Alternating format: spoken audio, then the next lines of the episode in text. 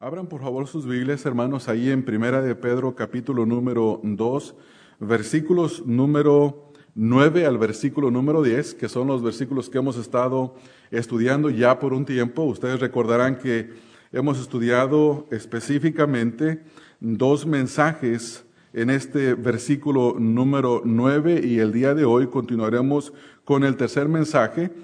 Y hemos estado viendo cuatro privilegios que nosotros tenemos como creyentes para que cada uno de nosotros se regocije en estos privilegios y busque agradar al Señor. Estos privilegios están enumerados en el versículo número 9 que habla de un contraste entre los incrédulos y los creyentes.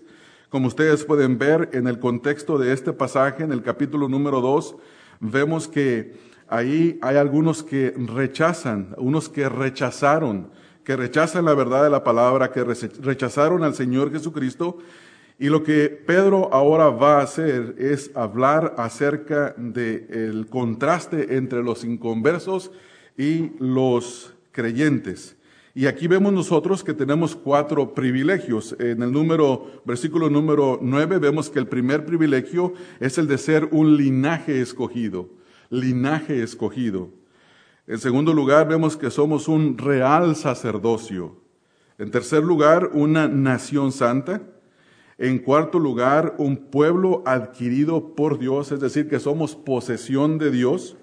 Y finalmente nos habla del propósito por el cual Dios nos ha concedido estos cuatro privilegios que hablan de nuestra identidad en Cristo. Y dice, para que anunciéis las virtudes de aquel que os llamó de las tinieblas a su luz admirable. Hay privilegios en la vida y seguramente que alguno de ustedes puede recordarse de algunos. Yo recuerdo haber visitado a un señor que yo le rentaba una casa antes, donde antes vivía, y recuerdo que al entrar a su casa él tenía una pequeña oficina y en esa oficina tenía tres paredes que estaban llenas de fotografías con puras personas importantes, entre políticos y celebridades de la televisión. Y le dije, ¿qué, es todo esto? Y me dice él, son puros privilegios especiales que he tenido en mi vida. Y me empezó a contar cuando conocí al alcalde de Los Ángeles, cuando conocí al artista fulano de tal. Dice, los tengo ahí porque me recuerdan de los privilegios que he tenido en toda mi vida. Y hay gente que atesora cosas así. Posiblemente usted sea alguien que conoció algún personaje importante, algún político o algún personaje sobresaliente en algún campo y usted diga, ese es un momento que yo atesoro en mi vida. Y bueno, eh, ese será un privilegio, será un momento especial, pero en este versículo número 9 que nosotros estamos estudiando, vemos estos cuatro privilegios que son inmerecidos para nosotros que son grandes privilegios, porque estos no los tiene cualquiera, estos son dados únicamente a aquellos que hemos venido al conocimiento y la gracia del Señor Jesucristo por el Evangelio. Y ya vimos en la primera semana que aprendimos que somos un linaje escogido, es decir, una descendencia de Dios que fue escogida. Y estuvimos hablando acerca de la doctrina de la elección. Ustedes podrán recordar en ese mensaje que hablamos de lo que los teólogos llaman en la teología sistemática la elección incondicional. Y es una elección porque Dios en la eternidad elige para salvación a algunos y los elige sin ninguna condición. No porque sean buenas personas, no porque sean más inteligentes que otros, no porque eh, sean personas que sobresalen en alguna manera o hayan hecho o vayan a hacer algo que esa es la razón sino que la elección de Dios es incondicional. Y vimos a través de muchos pasajes en la Escritura que la palabra de Dios enseña esto, una enseñanza a la cual muchos se resisten en el día de hoy, pero que sin embargo al final es lo que la palabra de Dios enseña. Luego la semana pasada estuvimos viendo la segunda parte, el segundo privilegio, y es que somos un real sacerdocio. Aprendimos que la palabra real viene de realeza, de rey, todo aquello que pertenece a un reino. Y hablamos de, por ejemplo, hablamos de la casa real, donde habita el rey, el palacio real. Eh, la guardia real es la que defiende y cuida al rey. Y aquí dice que nosotros somos un real sacerdocio. Eh, tomamos una posición donde el Señor nos utiliza como en un, sentido representantes de, de, Dios ante los hombres, en el sentido de que nosotros anunciamos, proclamamos el Evangelio. Nosotros le predicamos la palabra de Dios a las personas y las personas que llegan a creer, nosotros fuimos una parte intermediaria. No somos mediadores, el único mediador es el Señor Jesucristo, pero también estamos puestos para ofrecer sacrificios espirituales es decir, frutos de labios que confiesan su nombre. Toda nuestra vida debe de ser un sacrificio espiritual para Dios. En esta mañana vamos a ver el tercer privilegio y es el privilegio, el privilegio que encontramos aquí en este versículo de ser una nación santa, una nación santa. Eh, al ver este, este estudio, nosotros nos dimos cuenta que aquí el apóstol Pedro está utilizando puros términos que antiguamente habían sido dedicados únicamente al pueblo de Israel. Y estuvimos viendo las referencias bíblicas a cada uno de ellos, donde eh, Dios llamó a su pueblo, en primer lugar, un pueblo elegido. Le llamó también un sacerdocio santo para él, le llamó también una nación santa y fue un pueblo que Dios se adquirió, Dios se formó para sí mismo. Y estas verdades, estas, estas asignaciones al pueblo, ahora la iglesia las ha tomado porque el pueblo de Dios rechazó la piedra angular. Como vimos en el contexto nosotros, en el versículo número 4 de este pasaje, dice, acercándoos a él, piedra viva, desechada ciertamente por los hombres, mas para Dios escogida y preciosa. Y luego en el versículo número 7 dice, para vosotros pues los que creéis, Él es precioso, pero para los que no creen, la piedra que los edificadores desecharon ha venido a ser la cabeza del ángulo. Aquí Pedro está haciendo una referencia a los líderes de Israel, al pueblo de Israel que rechazó al Mesías prometido. Y después el Evangelio se comienza a predicar y todos aquellos que hemos creído en el Evangelio, que, creyeron desde aquel tiempo, hemos venido a, a tomar en esta época el trabajo que tenía el pueblo de Israel. Esto no quiere decir que la iglesia ha venido a reemplazar a Israel. No enseñamos esto en esta congregación. Estuvimos estudiando eso en Romanos capítulo número 11, ¿se recuerdan? Donde Pablo hace la pregunta, ¿ha desechado pues Dios a su pueblo? Y él contesta de una manera enfática, dice, en ninguna manera. Entonces la iglesia no ha reemplazado a Israel, sino que en esta época la iglesia, Dios está tratando con la iglesia y tratará en el futuro con Israel y hará lo que él prometió a sus padres. Ahora, vamos a ver algunas referencias en el Antiguo Testamento, porque Pedro ahora escribiendo a este grupo de personas que estaban siendo perseguidos, que estaban bajo la tribulación, les habla a ellos de los privilegios que ellos tienen en Cristo. Tal vez sería bueno que recordáramos en el contexto que hablamos de todos estos privilegios. En el versículo número 4 hablamos del privilegio de acercarnos a Dios. En el versículo número eh, número cuatro dijimos que era acercándose a él piedra viva, desechada ciertamente por los hombres, más para Dios escogida y preciosa. Y luego en el versículo cinco habla de otro privilegio, dice, también, vosotros también como piedras vivas, sed edificados como casa espiritual. Es decir, que tenemos el privilegio de ser habitados por Dios. Luego habla del privilegio de ser sacerdotes de Dios, de ofrecer sacrificios espirituales. Luego nos habla del privilegio de creer en el versículo número 6 y versículo número 7. Y en el versículo número 9 se mencionan otros cuatro privilegios y de esos son de los que estamos hablando. Ahora hemos llegado al tercer privilegio en este versículo y es el privilegio de ser una nación santa, es decir, un pueblo, un pueblo que se identifique como el pueblo de Dios y tiene el calificativo de ser santo. Eh, una de las referencias que vimos es Éxodo 19:6, donde dice, y vosotros me seréis un vosotros me seréis un reino de sacerdotes y gente santa. Estas son las palabras que dirás a los hijos de Israel. En Deuteronomio 7:6 dice, porque tú eres pueblo santo para Jehová tu Dios.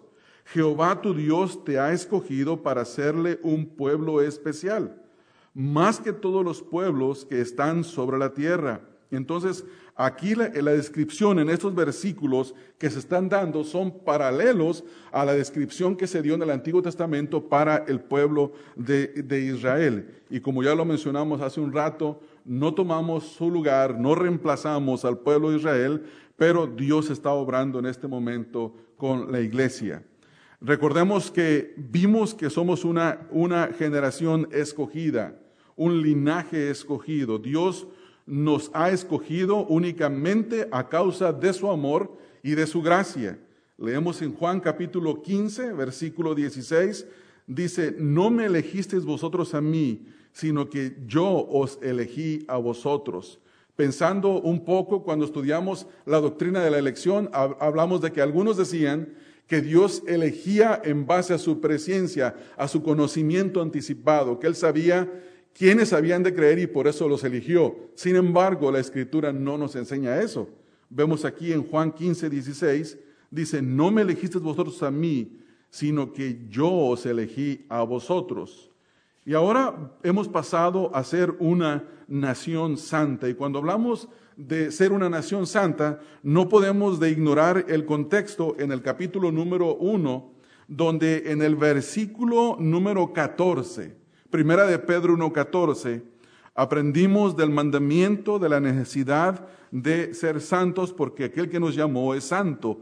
Versículo 14 dice, como hijos obedientes, no os conforméis a los deseos que antes tenías estando en vuestra ignorancia, sino como aquel que os llamó es santo, sed también vosotros santos en toda vuestra manera de vivir, porque escrito está, sed santos porque yo soy santo.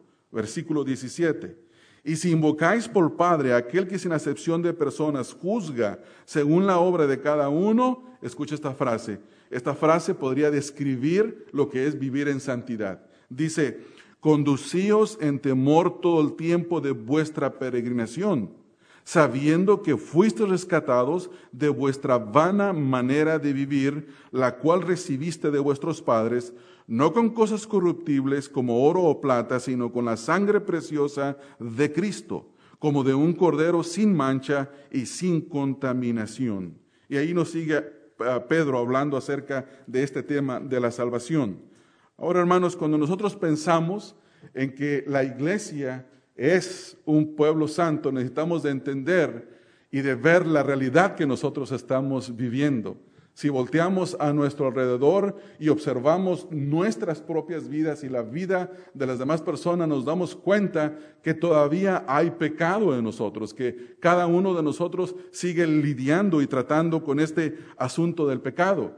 Y si alguno de nosotros quisiera o dijera en esta mañana, yo no tengo pecado, haría lo que dice Primera de Juan, hace a Dios mentiroso.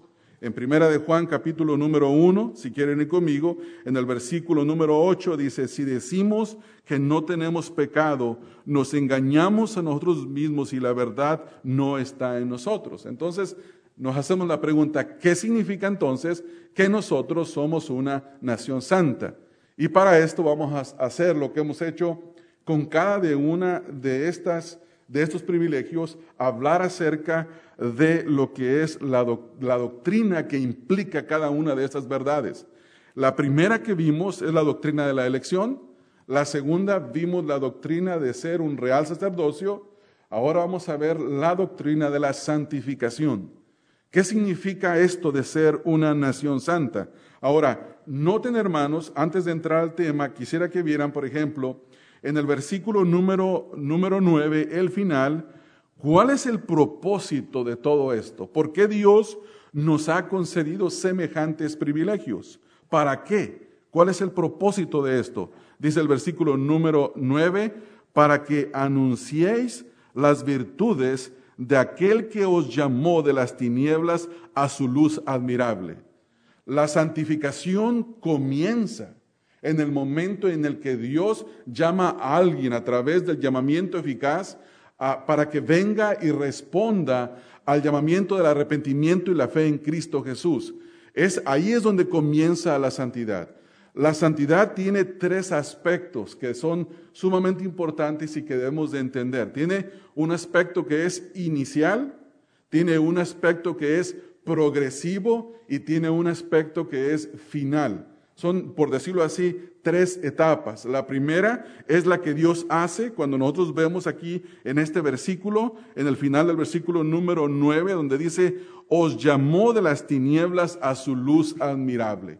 En el momento en el que una persona, una persona viene y conoce acerca del Evangelio y por la gracia de Dios, el Espíritu Santo rompe toda resistencia al Evangelio y le llama y la persona viene libremente, por, por decirlo así, con una voluntad que antes no tenía, quitando todo de rechazo que antes tenía el Evangelio, viene al conocimiento de Cristo, ahí es en el momento en el que Dios comienza la santificación en la vida de la persona. Es lo que en la doctrina bíblica se le llama la santificación posicional. Delante de Dios nosotros, Dios nos ve como hombres y mujeres santos, nos ve como quien ve al Señor Jesucristo.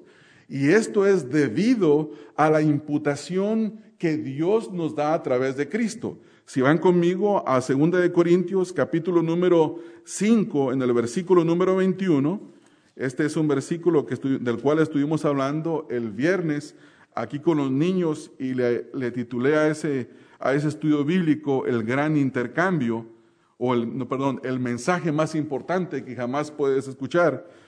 Y el próximo domingo que vamos al parque, vamos a hablar acerca de este versículo ahí en el parque, y le he titulado el gran intercambio, pero vamos a ver lo que dice el versículo 21.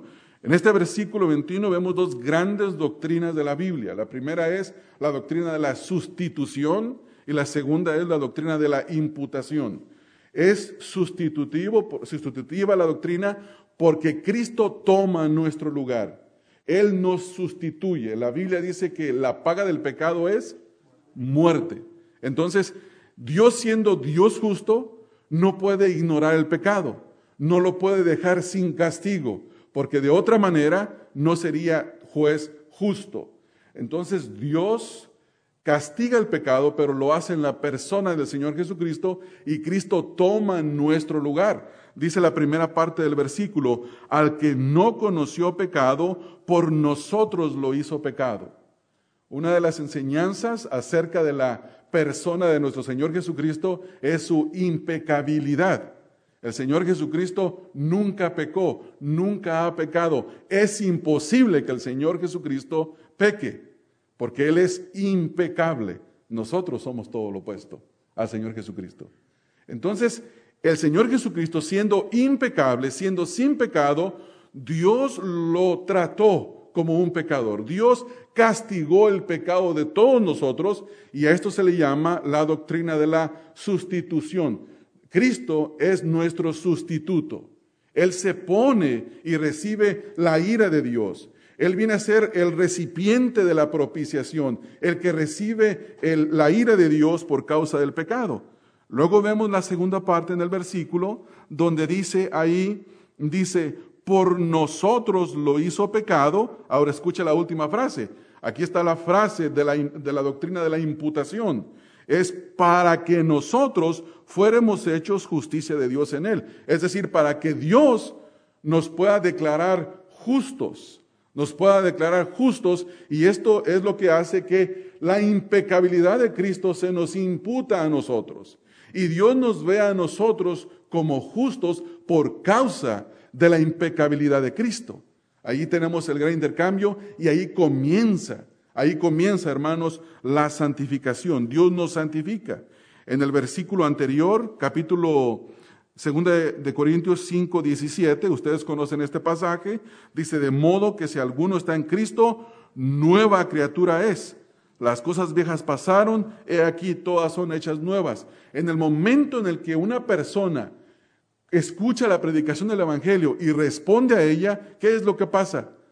No es que simplemente adopta una serie de instrucciones o una serie de hechos históricos y que en base a creer que eso ocurrió es salvo y tiene vida eterna. No, no es eso. Significa que Dios comienza, Dios inicia la regeneración, Dios inicia un cambio interno en la persona. Como decía en la escuela dominical, ¿qué sentido tiene que Dios no salve, nos libre del infierno para introducirnos en su presencia por la eternidad, siendo igual de pecadores, sin ser transformados. No, Dios lo que hace es que cuando salva a una persona, cuando lo llama, cuando lo declara justo, comienza la obra de la santificación. Si ustedes van a Tito capítulo número 3, en el versículo número 5, nosotros estudiamos este tema y posiblemente ustedes lo habrán de recordar, donde dice que Dios nos salvó a nosotros no por obras de justicia. Ah, y habla de la regeneración. Dice Tito 3:5, nos salvó no por obras de justicia que nosotros hubiéramos hecho. Y luego aquí dice, sino por su misericordia.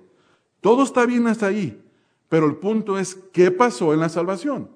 ¿Qué pasó en el momento en el que Dios nos salva? Dice, por el lavamiento de la regeneración y por la renovación en el Espíritu Santo. Dios transforma este corazón de piedra y lo convierte en un corazón de carne. Comienza una obra nueva. Hay nuevos deseos, hay nuevos afectos. Hay afectos que son totalmente lo opuesto a lo que antes teníamos. Antes ignorábamos a Dios, ahora amamos a Dios. Antes amábamos el pecado, ahora lo odiamos. Y hay un cambio totalmente que comienza en nuestra vida. Ahora, esto no quiere decir que haya ausencia de pecado. Ya vimos en, en 1 de Juan 1.8 que no podemos decir que no hay pecado en nosotros.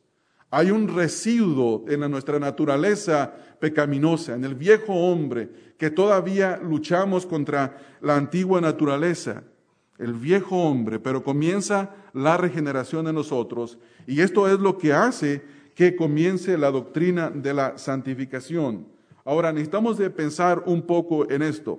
Antes de venir al conocimiento de Cristo, la Biblia dice que estábamos muertos en nuestros delitos y pecados, que éramos hijos de Satanás, que éramos hijos de ira, lo mismo que los demás. Estábamos en rebelión contra Dios. Pero en el momento de la conversión, Dios inicia ese cambio en nosotros. Es por eso, hermanos, que nadie, nadie que dice haberse convertido puede seguir igual como estaba antes. Nadie. Si usted dice que es convertido y sigue con el mismo patrón de conducta sin cambiar, sin interrupción, usted sigue en sus delitos y pecados. No estamos hablando de perfección, pero sí estamos hablando de algo nuevo que inició en nosotros y es la vida nueva en Cristo Jesús. En Primera de Juan, capítulo número 3, en el versículo número 9, vamos a Primera de Juan, capítulo 3, versículo 9, dice, todo aquel que es nacido de Dios, esta siguiente palabra, frase es, es, es una frase clave que hay que entenderla, dice, no practica el pecado. Es decir, que el pecado no es el estilo de vida común, ininterrumpido en su vida. No es así. Todo aquel que es nacido de nuevo no sigue igual como era antes de venir a Cristo. Dice, porque la simiente de Dios permanece en él y no puede pecar porque es nacido de Dios. Ahora, esta frase, no puede pecar, no se puede interpretar sola fuera del contexto. Aquí lo que Juan está diciendo, y no puede vivir pecando ininterrumpidamente, practicando el mismo pecado vez tras vez. ¿Por qué? Porque ha nacido de nuevo. Yo creo que todos aquellos que tenemos ya años en el Evangelio podemos ver y saber que ya no hacemos algunas cosas que antes hacíamos. ¿No es así, hermanos? Sí. ¿No está contento por la santificación que Dios está haciendo en su vida? Tal vez somos muy malos, pero no somos tan malos como éramos. Delante de Dios ya nos ve santos, pero hay un cambio que se va efectuando poco a poco. Es un, es un proceso de santificación y de esto vamos a hablar ahorita un poco más adelante. Vea el lenguaje que el apóstol Pablo utiliza para hablar de la santificación. La santificación inicial. En Primera de Corintios, capítulo número 6, en el versículo número 11, este es un pasaje que usted lo conoce bien, creo que lo tocamos hace unos meses cuando estábamos hablando acerca, acerca de, el asunto este de la, que hubo con la decisión en la Suprema Corte de Justicia de establecer como legal o legítimo el matrimonio entre eh, personas del mismo sexo. Y estuvimos hablando, utilizando este pasaje. En el capítulo número 6, quiero que hagan, veamos el énfasis que hay en el versículo número 11. 6.11 eh, dice, y esto erais algunos. ¿Qué éramos? Lo que dice el versículo número 9. Eh, en el versículo número 9 dice, fornicarios, idólatras, adúlteros, afeminados, otros que se echan con varones, ladrones, avaros, borrachos, maldicientes, estafadores. Dice, estos no heredarán el reino de Dios. Pero esto éramos algunos. Mas ya habéis sido lavados, ya habéis sido, ¿qué dice ahí hermanos? Santificados. Es decir, que la imputación de la justicia de Cristo, lo que se nos aplica, la perfección de Cristo, la santidad de Cristo, hace que nosotros delante de Dios ya seamos santificados, ya habéis sido justificados en el nombre del Señor y por el Espíritu de nuestro Dios. En el libro de Hechos, capítulo número 20, en el versículo número 32, cuando el apóstol Pablo se está despidiendo de los ancianos de Éfeso, dice en el versículo número 20 una referencia igual a la que estamos viendo, capítulo 20, versículo número 32. Hechos 20, 32. Y ahora, hermanos, os, encomiendo a la palabra, a, Dios y a la palabra de su gracia que tiene poder para sobreedificaros y daros herencia con, ¿cómo dice ahí, hermanos? Con todos los santificados. ¿Quién es la iglesia? Un grupo de personas, un grupo de hombres y de mujeres a quienes Dios ya ha santificado. Es decir, que somos una nación santa. Somos un grupo de personas a quienes Dios, por los méritos de Cristo, por la impecabilidad de Cristo, por su justicia perfecta, a quienes Él aplicó por gracia, somos santos delante de Dios. Esto es, vuelvo a insistir, el primer aspecto de la, de la santidad, de la santificación. Ahora vamos a ver el segundo, y es el aspecto de la santificación progresiva. Acuérdense, tres etapas. La primera inicial, la segunda progresiva y la tercera final. La santificación progresiva es la santificación que toma toda la vida y cuya meta es llegar a ser como el Señor Jesucristo. Este es un proceso que toma toda la vida, toda la vida. Quiero que veamos un versículo en Romanos capítulo número 8, versículo número 29. Vamos a leer desde el versículo 28 al versículo número 30.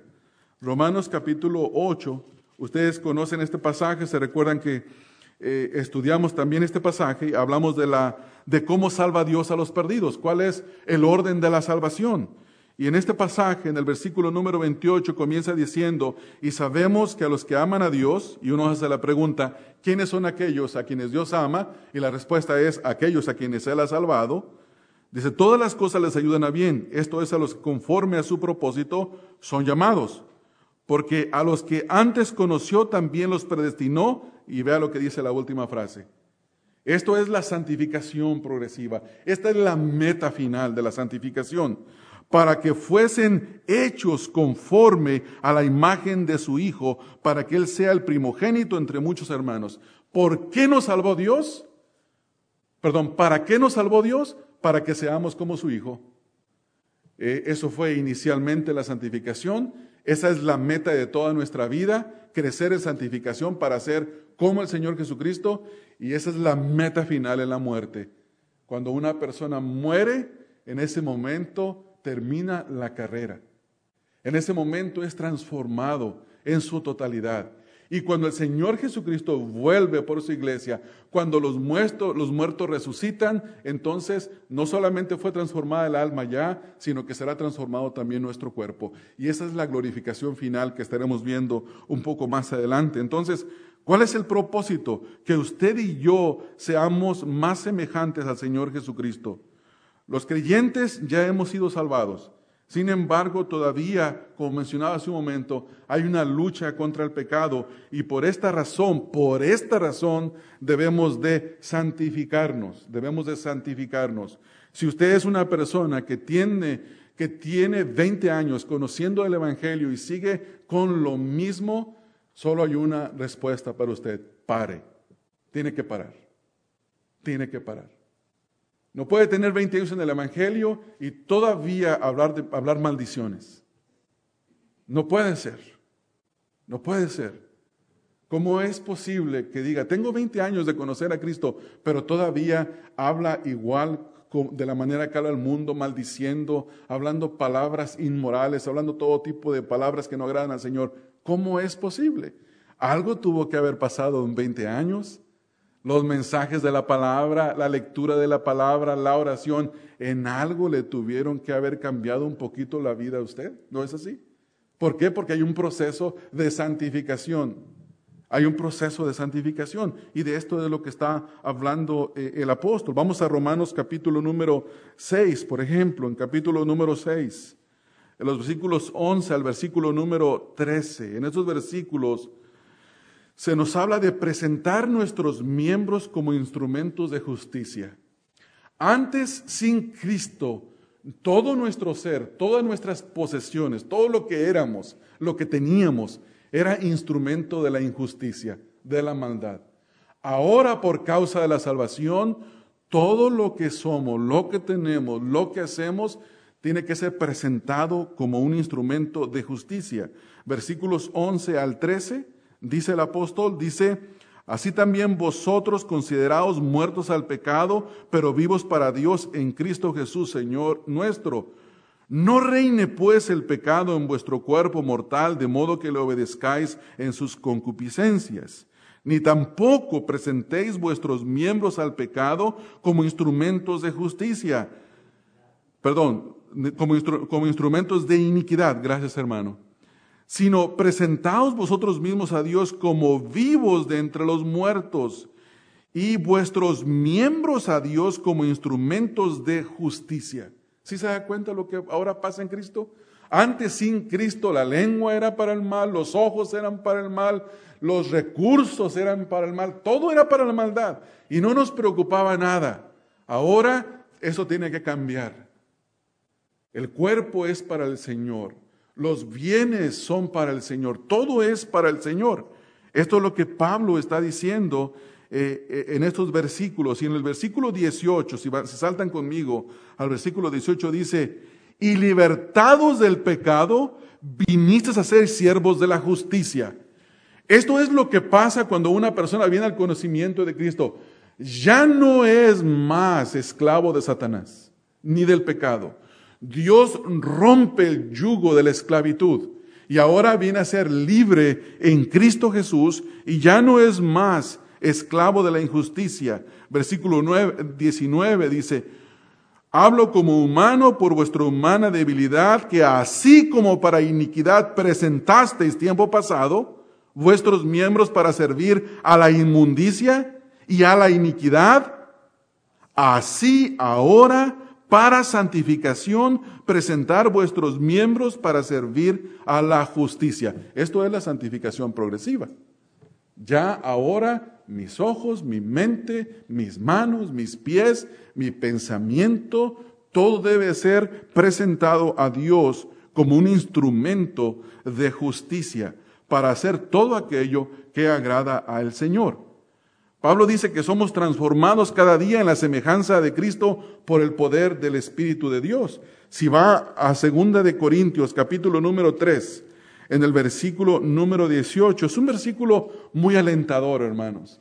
Es alentador porque usted saliendo de este lugar no será más la persona que era cuando entró a este lugar. Me refiero en el sentido de que la palabra de Dios tiene que santificar su vida. Tiene que santificar mi vida tiene que exhortarme, lo que estoy haciendo mal tiene que ser cambiado, tiene que ser transformado. Y la palabra de Dios continuamente está haciendo eso en nosotros. Segunda de Corintios 3, 18. Por tanto, nosotros todos, no, no solamente algunos. Esto no es con que no, pues es que el hermano fulano de tal, él sí es un poquito más espiritual que yo. Yo soy un...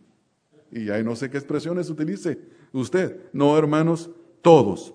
Por tanto, dice el versículo, nosotros todos mirando a cara descubierta, como en un espejo, la gloria del Señor, somos transformados, somos cambiados Vamos a una santificación progresiva, de gloria en gloria, a la misma imagen como por el Espíritu del Señor. Es el Espíritu Santo quien nos transforma utilizando su poder glorioso para producir voluntades en nosotros que antes no teníamos, renovar nuestro entendimiento a través de la palabra y, decir, yo ya no soy como era antes. Sí, hago cosas que no debo de hacer, peco y tengo que arrepentirme, pero yo no soy lo que era antes, gracias a Dios. Gracias a Dios. ¿Por qué? Porque me está transformando, me está cambiando cada día. Pablo dice, por ejemplo, en Filipenses 3, 13 al 14, hablando de esta santificación, él dice, mm, yo todavía no llego, pero prosigo hacia adelante. Es decir, que no hay un momento en la vida en el que una persona diga, yo ya soy perfecto. Como algunas personas creen que se puede alcanzar la perfección en esta tierra, no, no es posible. Dice Pablo en Filipenses 3, Versículos 13 al 14 dice, hermanos, yo mismo no pretendo haberlo alcanzado ya, pero una cosa hago, olvidando ciertamente lo que queda atrás y extendiéndome a lo que está delante, prosigo a la meta. ¿Cuál es la meta? La meta es ser Cristo, ser como Cristo. Olvidando ciertamente lo que queda atrás, dice, olvidando ciertamente, me, quedé en ese, pero una cosa hago. ¿Qué, qué cosa haces, Pablo?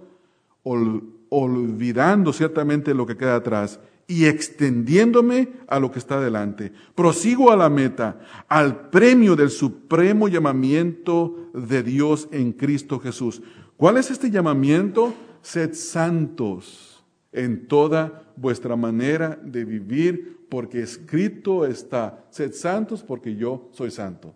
Somos una nación santa.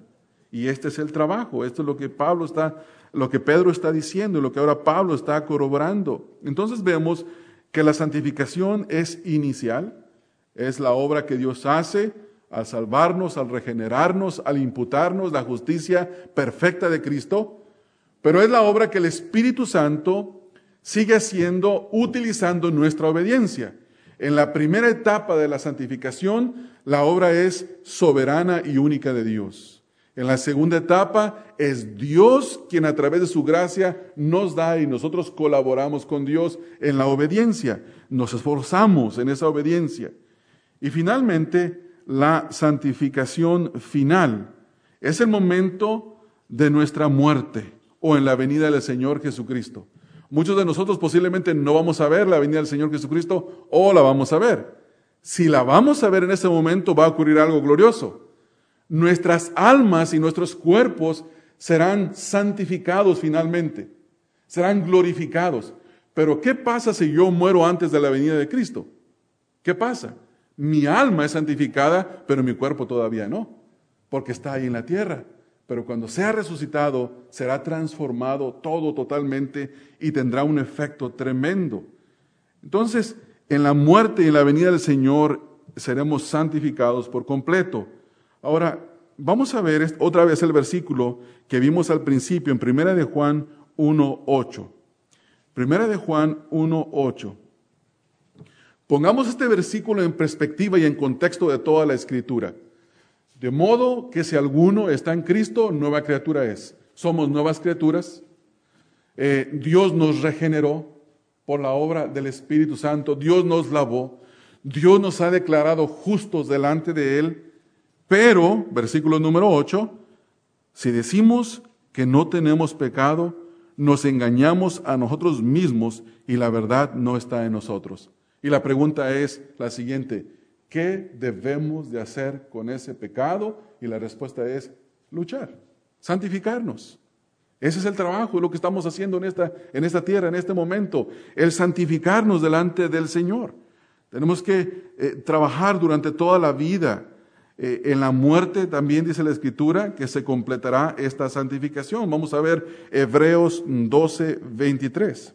En el libro de Hebreos, en el capítulo número 12, en el versículo número 23, vemos esta, esta enseñanza hablando de, los creyentes. Dice el versículo número 23, a la congregación de los primogénitos que están están inscritos en los cielos, a Dios el juez de, el juez de todos, a los espíritus de los justos hechos perfectos. Los justos hechos perfectos. Cuando nosotros vemos el contexto de este pasaje, eh, eh, vemos este, el contexto en el versículo número 22, dice, sino que os habéis acercado al monte de Sión, a la ciudad del Dios vivo, a Jerusalén, la ciudad celestial, a la compañía de muchos millares de ángeles, no solamente de los ángeles, sino que también a la compañía de los espíritus de los justos hechos perfectos. ¿Quiénes son esas personas?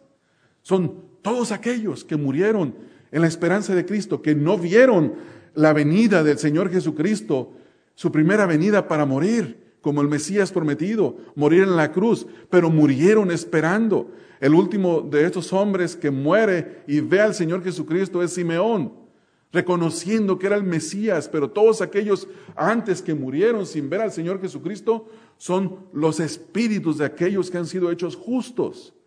Entonces hay un momento en el que usted y yo pasaremos a ser parte de estos, de aquellos que serán hechos perfectos, perfectos, para ser perfectos así como Dios, nuestro Padre, es perfecto. Solamente en la santificación final se entra en la presencia del Señor. Antes de esta santificación final no hay acceso a la presencia final delante del Señor. En Apocalipsis 21, 27 el libro de Apocalipsis 21, 27. Aquí nos enseña la palabra del Señor que en esta santificación final estaremos en la presencia del Señor santificados. Apocalipsis 21, 27 dice, no entrará en ella ninguna cosa inmunda o que, o que hace abominación y mentira, sino solamente los que están inscritos en el libro de la vida del Cordero aquellos en quienes Dios inició la santificación, aquellos que se están santificando y aquellos que, eh, que, estarán en una santificación final eh, por causa de la obra de Dios. Ahora, en segunda de Corintios, los creyentes debemos de ser santificados por completo. Esto es algo que tiene que ver con la santificación final. Segunda de Corintios 7.1. Vayan conmigo allá, hermanos, a 2 de Corintios, capítulo número 7, del versículo número 1.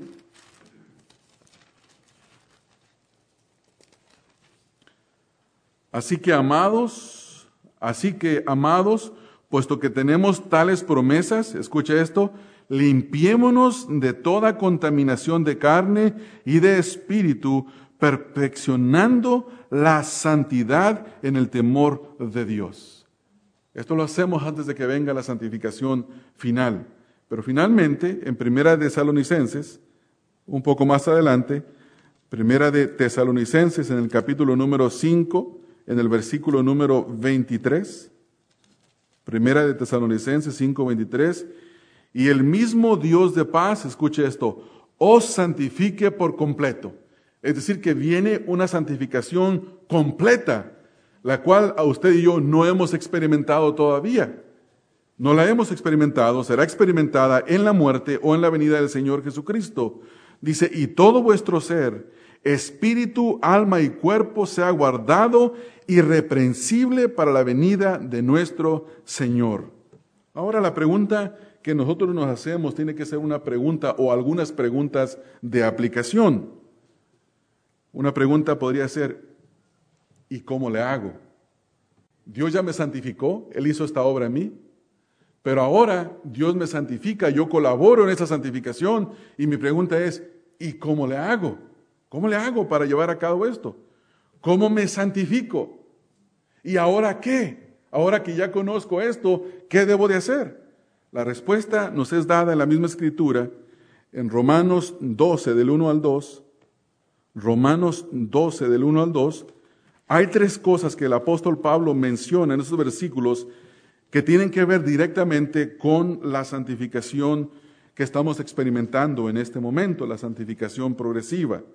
Romanos 12, versículos 1 al versículo número 2, dice, así que, hermanos, os ruego por las misericordias de Dios, que presentéis vuestros cuerpos en sacrificio vivo, santo, agradable a Dios, que es vuestro culto racional. No os conforméis a este siglo, sino transformaos por medio de la renovación de vuestro entendimiento, para que comprobéis cuál sea la buena voluntad de Dios, agradable y perfecta. ¿Cuál es la primera cosa? ¿Qué debemos de hacer? ¿Qué debemos de hacer? En el versículo 1, número 1, se nos manda a que presentemos nuestros cuerpos como un sacrificio vivo. Esa es la primera cosa que usted y yo debemos de hacer. Dice, así que, ahora de paso esta frase, así que, es una conjunción que liga todo el versículo número, capítulo 1 hasta el capítulo número 12, donde se habla, donde Pablo habla, trata de tantos asuntos, trata de asuntos de divisiones entre los creyentes, de, habla de, de, seguir a, grupos, perdón, a líderes, habla de inmoralidad, habla de problemas matrimoniales, habla de, demandas entre los hermanos, habla de todos estos tipos de pecados. Y luego se habla del por qué no debemos de hacerlo y luego nos dice que nos santifiquemos. ¿Qué es lo que tenemos que hacer? Dice el versículo, que presentemos nuestros cuerpos como sacrificio vivo, santo, agradable a Dios, que es que esto es lo mejor o lo que tenemos que hacer. Versículo 2. ¿Qué otra cosa tenemos que hacer? La primera es positiva, presentar nuestros cuerpos como un sacrificio vivo. La segunda es negativa, es no, no conformarnos, no hacernos al molde de este mundo. Y la tercera es transformar nuestro entendimiento por medio de la renovación, transformarnos por medio de la renovación del entendimiento. Y luego al último, el versículo dice el propósito, para que comprobéis cuál es la buena voluntad de Dios, agradable y perfecta. Así es que veamos de, de una por una. La primera es la que tiene que ver con presentar nuestro cuerpo. ¿Qué significa presentar nuestros cuerpos? Hay que recordar que Pablo tiene en mente los sacrificios del Antiguo Testamento, donde se presentaba un sacrificio delante de Dios. Las personas voluntariamente apartaban lo mejor y lo ofrecían como un sacrificio. Decían, Dios, yo me privo de esto, no me lo voy a comer, te lo voy a presentar a ti porque eso es lo que Dios había ordenado. Y eso, e, eso era una representación de lo que había de venir, del sacrificio perfecto de Cristo Jesús. Ahora ya no ofrecemos sacrificios, ya los creyentes no tenemos que ofrecer animalitos. Ahora tenemos que ofrecernos nosotros mismos, ofrecer nuestro cuerpo como un sacrificio vivo de adoración a Dios tiene que ver con mm, lo que yo soy, todos, los miembros de mi cuerpo, mis ojos, mi mente, mi corazón, todo mi ser, todos mis recursos, todas mis habilidades deben de ser usados para la justicia, no para cosas inmundas. Y esto, hermanos, toca un nervio muy fuerte en cada uno de nosotros. Algunos hasta flojera a veces tienen escuchar la predicación de la palabra. Yo no sé cómo está usted en esta mañana, pero si para usted esto no es interesante, tiene que tener, tiene un problema serio. Eso lo digo porque a veces veo caras distraídas y quiero agarrar como una agujita espiritual y hacerle pin, un pinchazo. no, no es así, hermanos. Es una apelación de amor, de amor para cada uno de nosotros. Si usted no tiene la disposición de sentarse a estudiar la palabra de Dios en esta mañana, para su propio bienestar, para su propia santificación, y está pensando, todavía me quedan 15 minutos, y posiblemente está pensando, ya se pasó buen rato, y yo tengo hambre y quiero ir a hacer esto o quiero ir a descansar. Hermanos, presente su cuerpo como un sacrificio vivo. Tal vez está cansado. Yo entiendo que trabajamos toda la semana, hermanos. Yo lo entiendo. Algunos vienen hasta desvelados de su trabajo. Otros vienen cansados toda la semana. Pero el hecho de venir y obedecer, el congregarse, el primer día de la semana, el hecho de estar aquí, el hecho de estar sacrificándose con su mente, a veces queriendo despertar. Algunos mascan una goma, otros chupan un dulce para que les dé un poco más de azúcar y se levante eh, un poco más despierto. Bueno, un esfuerzo para sacrificarse delante del Señor, un esfuerzo. Ah, hay ocasiones en las que usted no tiene el deseo de leer la escritura y sí, el, cuerpo no tiene nada de deseos de hacer lo bueno, pero hay que esforzarse en leer la palabra de Dios. Es como eh, si, una persona cree que porque ya es salva todo está bien terminado, tiene un gran problema. Es como si, si usted llega a un reino y el rey y el reino está en guerra y el rey le da un salvoconducto para que usted vaya a todas partes de ese reino sin que nadie le haga nada y le da una guardia para que vaya con usted.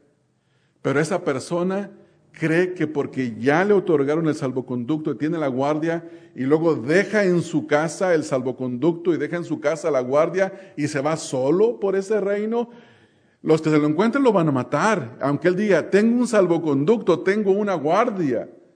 Así usted, hermano, así yo, si ya somos salvos, pero no buscamos la santificación de nuestra vida y no leemos la escritura y no oramos y no servimos, estamos actuando neciamente. No estamos presentando nuestros cuerpos como un sacrificio vivo.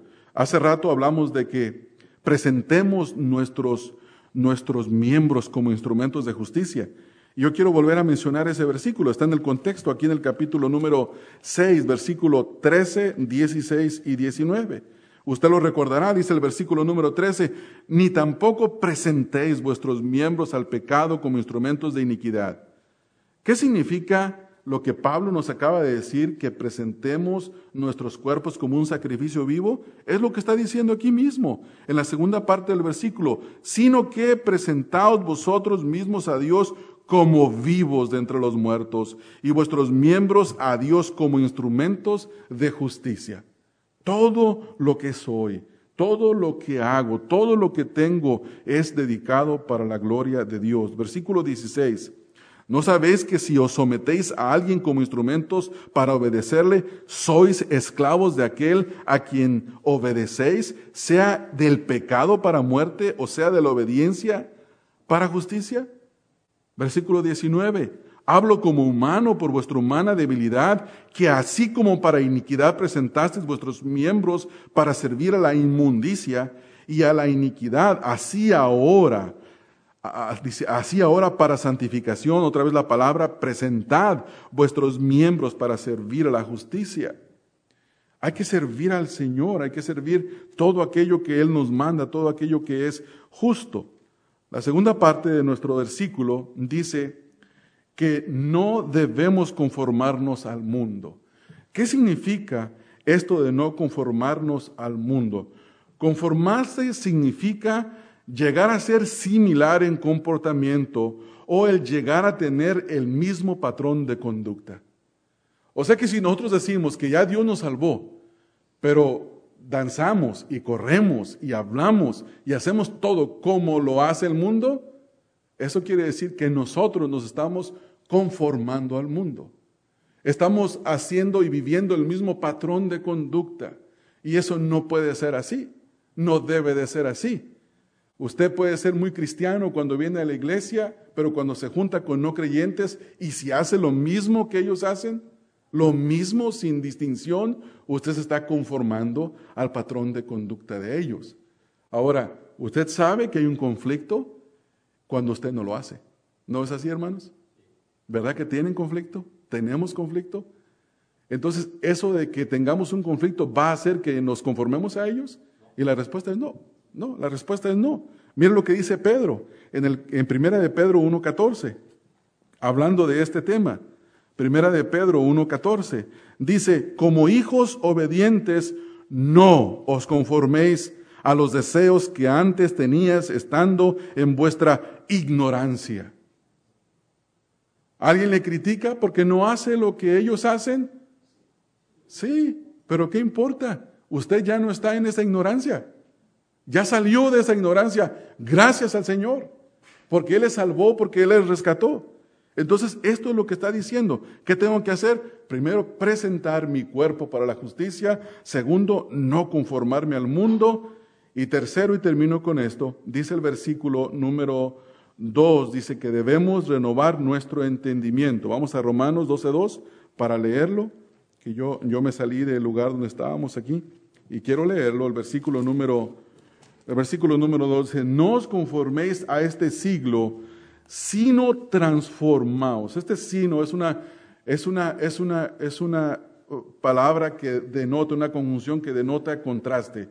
Conformarse al mundo es una cosa, transformarse por medio de la renovación de vuestro entendimiento es otra. Entonces, ¿qué debemos de hacer? Transformarnos por medio de la renovación de nuestro entendimiento, cambiar nuestra manera de pensar. La palabra que, que, utiliza Pedro aquí es la misma palabra que se utiliza para metamorfosis. Es un cambio total, un cambio total. La persona tiene que verlo a usted a los años de convertido o al tiempo de convertido, no sé cuántos años, cuánto tiempo, y decir, tú no eres la misma persona que yo conocí. Y tiene que haber un cambio. Y, ese cambio tiene que ser al mismo tiempo como una especie de reproche al estilo de vida de la persona. ¿Por qué? Porque está renovando su entendimiento, está cambiando. Como por ejemplo, cuando usted está con una persona que no es creyente y dice a las personas, el gobierno es esto, el gobierno es el otro, el gobierno es aquí, el gobierno es allá, no paguemos impuestos. ¿Eso es lo que nos manda la palabra a nosotros? No, dice aquí, obedeced al rey. ¿No es eso lo que leímos en la lectura bíblica? ¿Y qué rey había? ¿Qué dice la escritura? Someteos a toda autoridad, porque no hay autoridad sino de Dios. Y la que está establecida ha sido establecida por Dios. Y el que resiste a lo establecido por Dios, a Dios resiste. Entonces, ¿debemos de pagar impuestos? Claro, como creyentes decimos, sí tenemos que hacerlo. Tenemos que hacerlo. ¿Por qué? Porque eso es, ese entendimiento se transformó. Antes maltratábamos a los partidos políticos. Antes maltratábamos a los políticos. Pero ahora fuimos renovados en nuestro entendimiento. Un, pequeño ejemplo. ¿Qué pasó? Hubo un cambio, una metamorfosis, una, una, una un periodo de transición donde está así como aquella oruga que es un gusano y sufre la metamorfosis y sale la hermosa mariposa de tantos colores, así el creyente está en ese cambio, en esa transformación y un día será algo totalmente distinto a lo que ustedes ven ahora. Totalmente distinto. Totalmente distinto. Qué hermoso.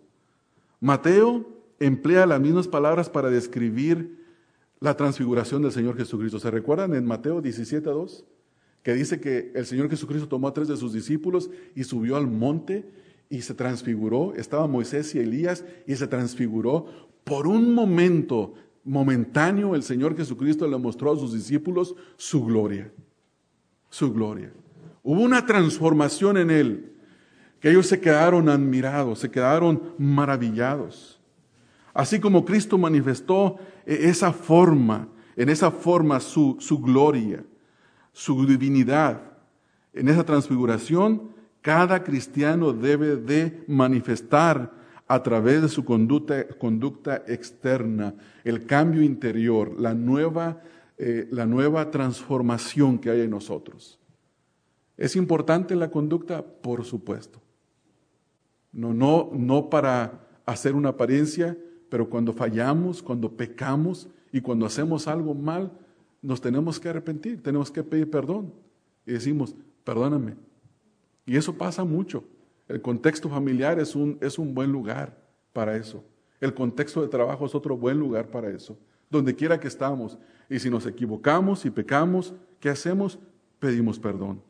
Entonces, este cambio, esta naturaleza interior, de la naturaleza que aún no ha sido totalmente derrimida, tiene que ser transformado, lo cual esto se puede traducir en un acto singular, en una actividad práctica diaria, como lo explica 2 de Corintios 3, 18, que ya lo leímos. Somos transformados, dice, de gloria en gloria. Todo aquello que está cambiando nuestra vida es por el Espíritu de Dios, por el poder de Dios, por la obediencia nuestra que es producida por el Espíritu Santo en Efesios capítulo número 5, y quiero terminar, hermanos, con Efesios capítulo número 5, en el versículo número 18. Efesios 5, 18, dice eh, nuestro versículo, dice, no os embriaguéis con vino, en lo cual hay disolución.